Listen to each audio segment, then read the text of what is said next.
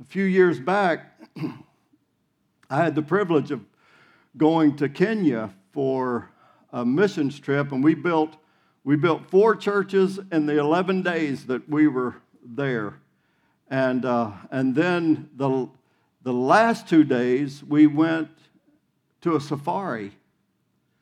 And while we were out the first evening, it was it was awesome, by the way, and. Um,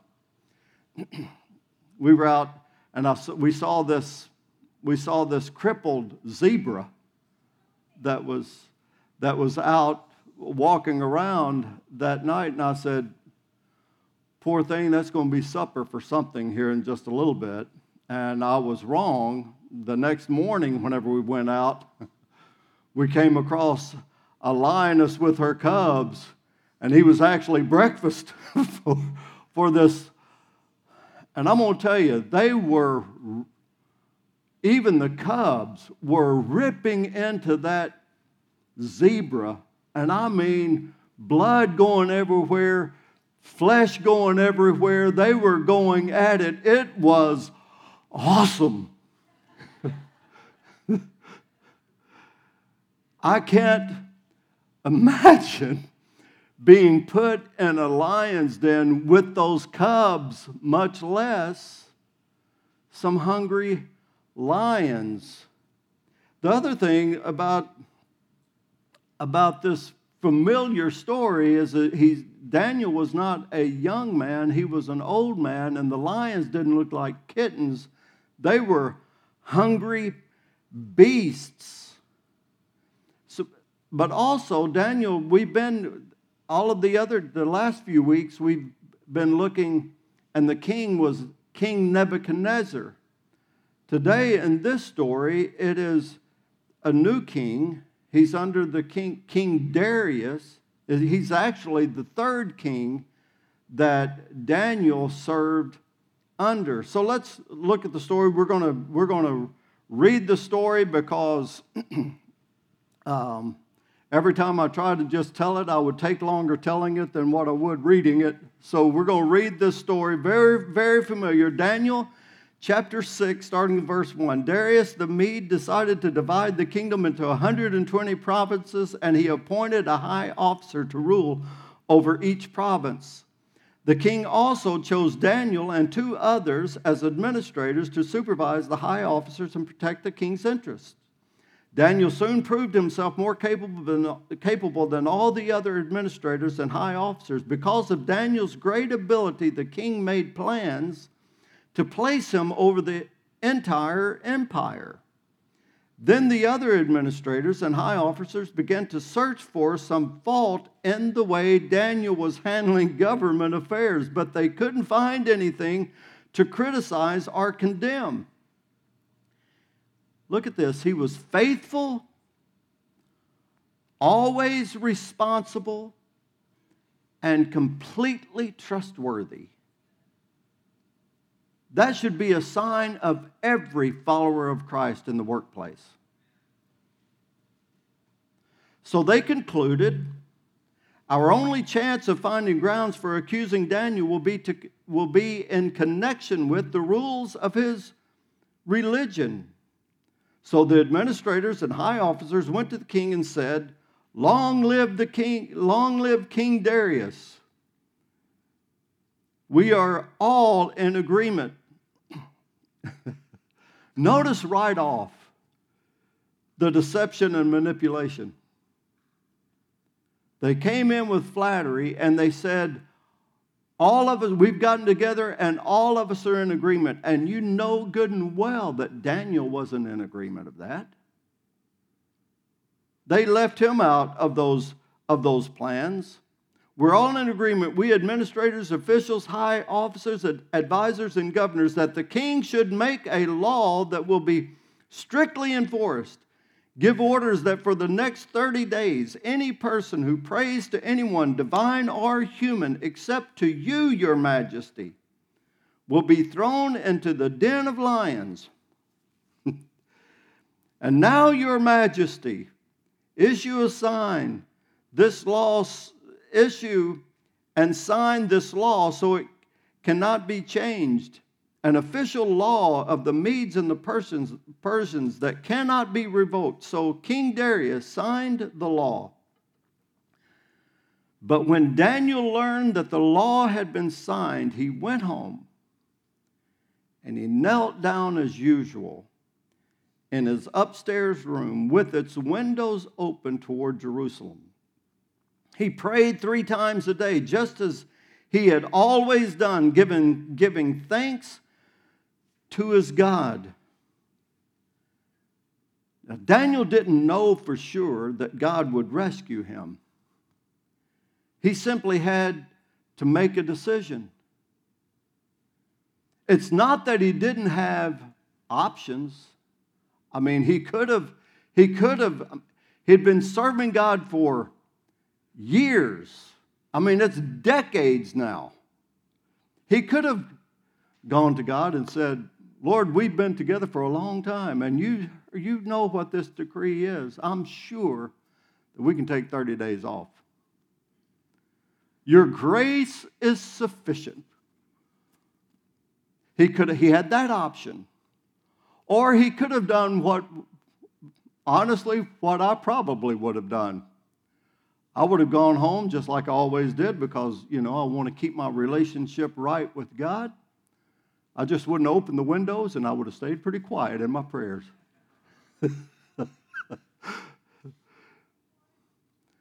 or his option and the option that he took was the one that we see here to keep on praying, take a stand, and keep on praying the same way that you've always prayed. So he opened the window, and in verse 11, then the, then the officials went together to Daniel's house and found him praying and asking God for God's help. So they went straight. They were setting him up, and they could not wait to tattletale.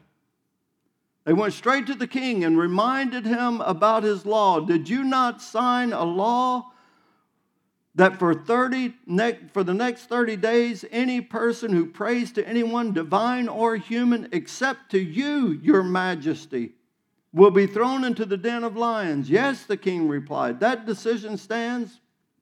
It is an offense official law of the medes and persians, persians that cannot be revoked. Then they told the king that man daniel one of the captives from judah is ignoring you and your law. He still prays to his God three times a day. And hearing this, the king was deeply troubled and he tried to think of a way to save Daniel. He spent the rest of the day looking for a way to get Daniel out of, out of this predicament. In the evening, the men went together to the king and said, Your Majesty, you know that according to the law of the Medes and Persians, no law that the king signs can be changed. So at last the king gave orders for Daniel to be arrested and thrown into the den of lions. The king said to him, May your God, whom you serve so faithfully, rescue you. A stone was, was brought and placed over the mouth of the, of the den. The king sealed the stone with his own royal seal and the seals of his and the seals of his nobles so that no one could rescue Daniel. Then the king returned to his palace and spent the night fasting. He refu- actually, I just now thought about it. He's actually praying right now, fasting and praying. He should be in the lion's den as well. he refused his usual entertainment and couldn't sleep at all that night. Very early the next morning, the king got up and hurried hurried out to the, to the lion's den. When he got there, he called out to, in anguish, Daniel served, uh, Daniel, servant of the living God, was your God whom you serve so faithfully able to rescue you from the lions? Daniel answered, Long live the king. May God, my God sent his angel to shut the lions' mouths so that they could not hurt me, for I have been found innocent in his sight and I have not wronged you, your majesty. The king was overjoyed and ordered and ordered that Daniel be lifted from the den. Not a scratch was found on him, for he had trusted in his God. Then the king gave orders to arrest the, the men who had maliciously accused Daniel. He had, he had them thrown into the lion's den along with their wives and children.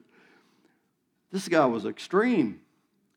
The lions leaped on them and tore them apart before they even hit the floor of the den. Then King Darius sent this message to the people of every race, nation, and language throughout the world Peace and prosperity to you. I decree that everyone throughout my kingdom should tremble with the fear before the God of Daniel, for he is the living God and he will endure forever. His kingdom will never be destroyed, and his rule will never end. He rescues and saves his people. He performs miraculous signs and wonders in the heavens and on earth. He has rescued Daniel from the power of the lions. So Daniel prospered during the reign of Darius and the reign of Cyrus and the reign of Cyrus the Persian. God, as we look to your word today and this example, I pray that you would just encourage us and penetrate our hearts and fill us with love and courage to stand for you. In Jesus' name I pray. Everybody say it? Amen. Let me this real quickly. We're going to give some lessons from Daniel and the lion's den, and we've got several points here, but just know that there were more points. because there, there's a whole lot that we could take from this story. So this isn't this isn't exhaustive, but we're going to move pretty quickly. The first thing that we can learn from this story is that age and years of faithfulness do not exempt you from opportunities and importance of taking a stand. Just because you've gotten old and just because you've been living faithfully for God for a long time doesn't mean that there's not going to be attacks that bring opportunities for you to take a stand that is going to cause you to risk a whole lot.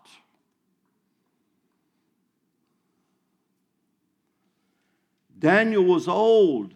He had been serving God faithfully for years, and yet he was still tested in a major way.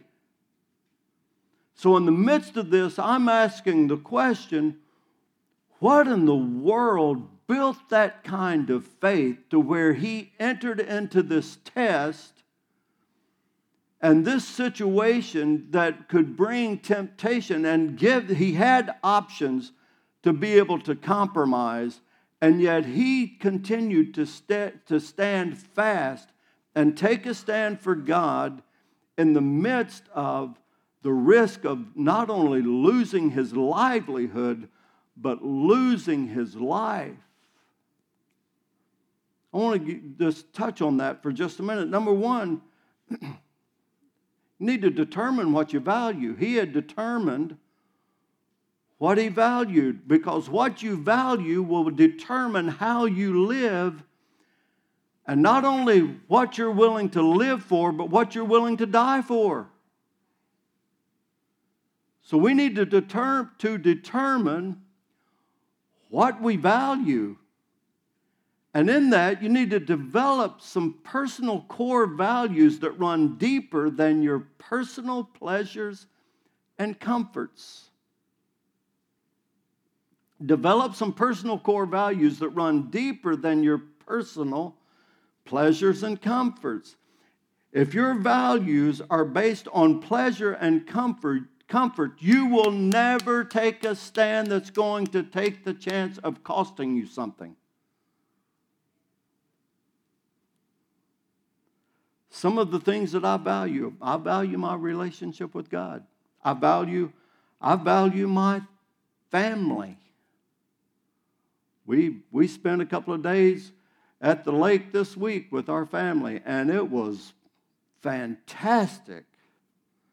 And I'm thankful. I'm going to take just a minute here. I'm thankful that we live in a country where one of the ways that we are able to take a stand is through our vote. And I want to encourage you to vote. We had the elections coming up. Did you know that there are approximately 90 million Christians that live in the US of A that are eligible to vote, and 40 million out of the 90 million fail to do so. 15 million Christians in the United States of America aren't even registered to vote.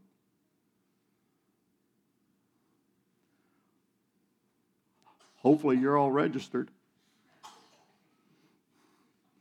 I will never, I will never tell you um, who to vote for, but I do strongly encourage you to vote and that it be based on some core values. And if you're a follower of Christ, some of those values. I know you didn't ask, but I know you're really interested. So I'm going to give you just a couple of things that I value. I value life, liberty, and the pursuit of happiness. I believe those are core values that God has placed. That, that I believe that we are fearfully and that we're wonderfully made. I believe it whenever the Bible says that God says that He knew us before we, while we were still in our mother's womb. So I value life.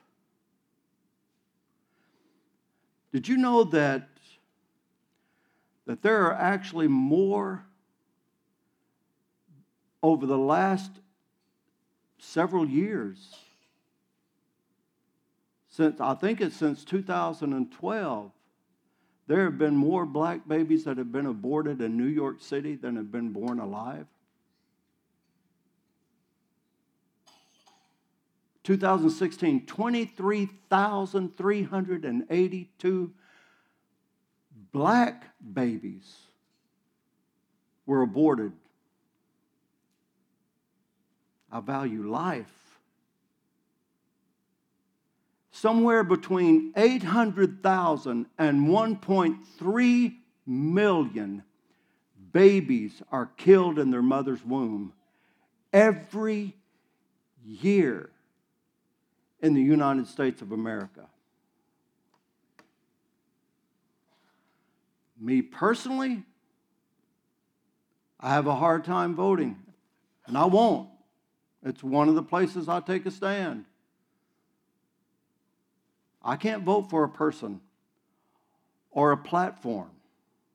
And that what we've seen over the uh, this average, and I'm going to get off my soapbox in just a second, but I feel compelled as your pastor to say it.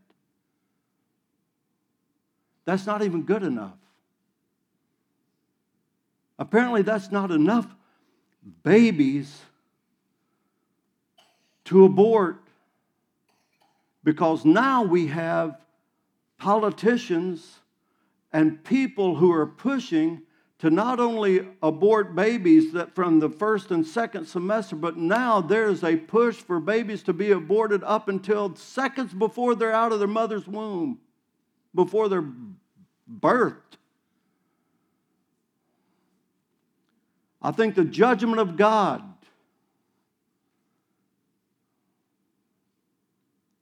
and I, I have great compassion for ladies, and please don't take, if you've had an abortion, please do not take this as condemnation. But we as a country need to stand for life.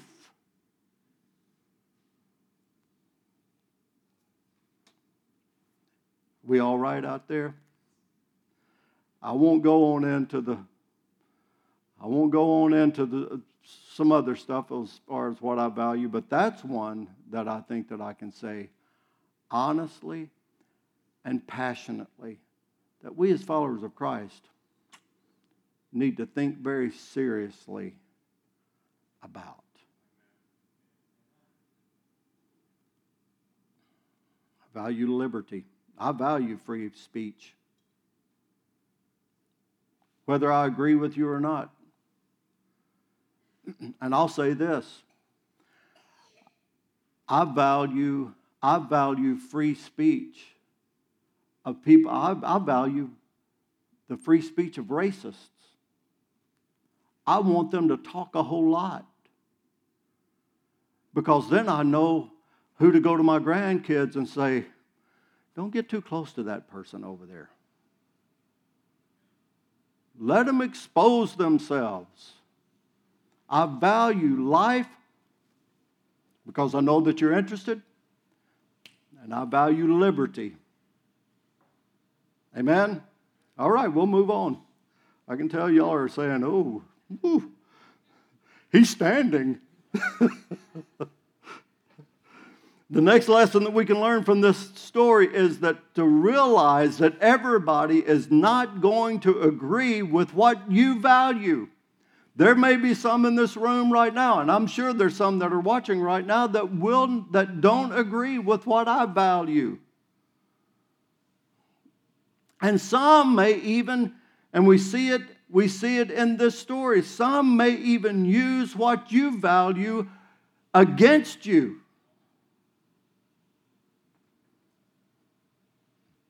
Going to the next one shallow values or no values leave you vulnerable to manipulation and deep regret. Look at King Darius.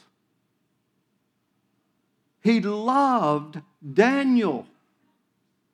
He respected Daniel. And yet, because he had such shallow values to the point where he was able, they were able to just flatter him and say, King, lift him up, your majesty, over and over and over and over and over again. They were able to, because he had either no values or shallow values, they were able to manipulate him into something that caused deep regret. And how many times do we, as followers of Christ, not get not think about or not let God put the values deep enough in us to where we are able to be manipulated by the things of this world that we should be able to be standing up for in our own or up against in our own personal lives. Then consistently Living your values increases the ability to stand when your values are tested. Consistently living your values increases the ability to stand when your values are tested. Because I'll guarantee you, your values are going to be tested in some way. It may not be tested to the point where it's going to cost you a whole lot. It may not be tested to the point where it can cost you your life, but I can promise you, your values are going to be tested consistently. And whenever you let those values get down deep to the point where you pass, you stand firm, and you're not manipulated on a day to day basis, consistently standing for God in your own life. Whenever the big test comes, God has given you enough strength to stand in the big test. Seth, y'all can come on back. Miraculous, the miraculous happens when your values and God's values align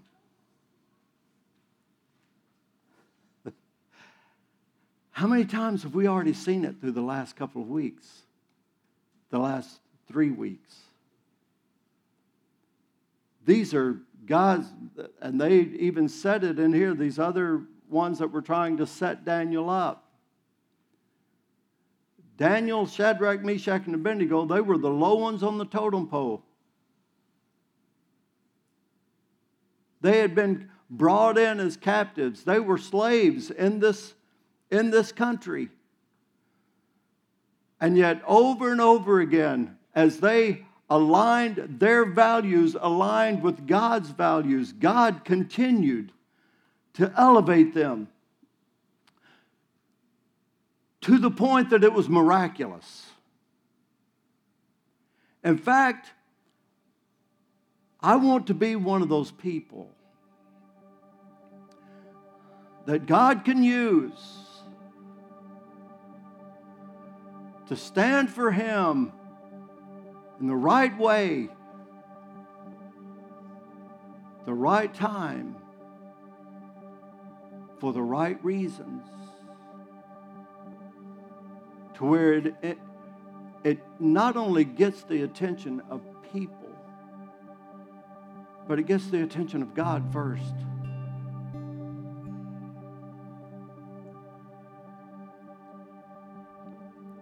Because whenever you have the attention of God, you see, we see it over and over again.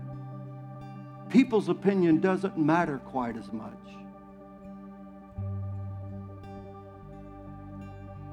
It, it doesn't matter to the point to where it manipulates you to go against the values that God has placed down deep.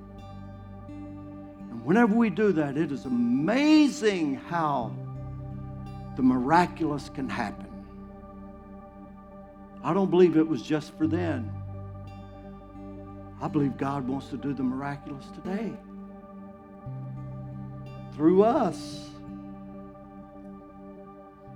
And lastly, bowing before God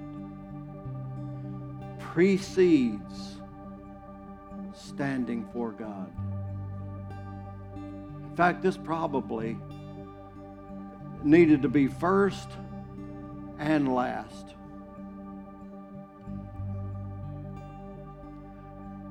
Because this is the way we find, this is how,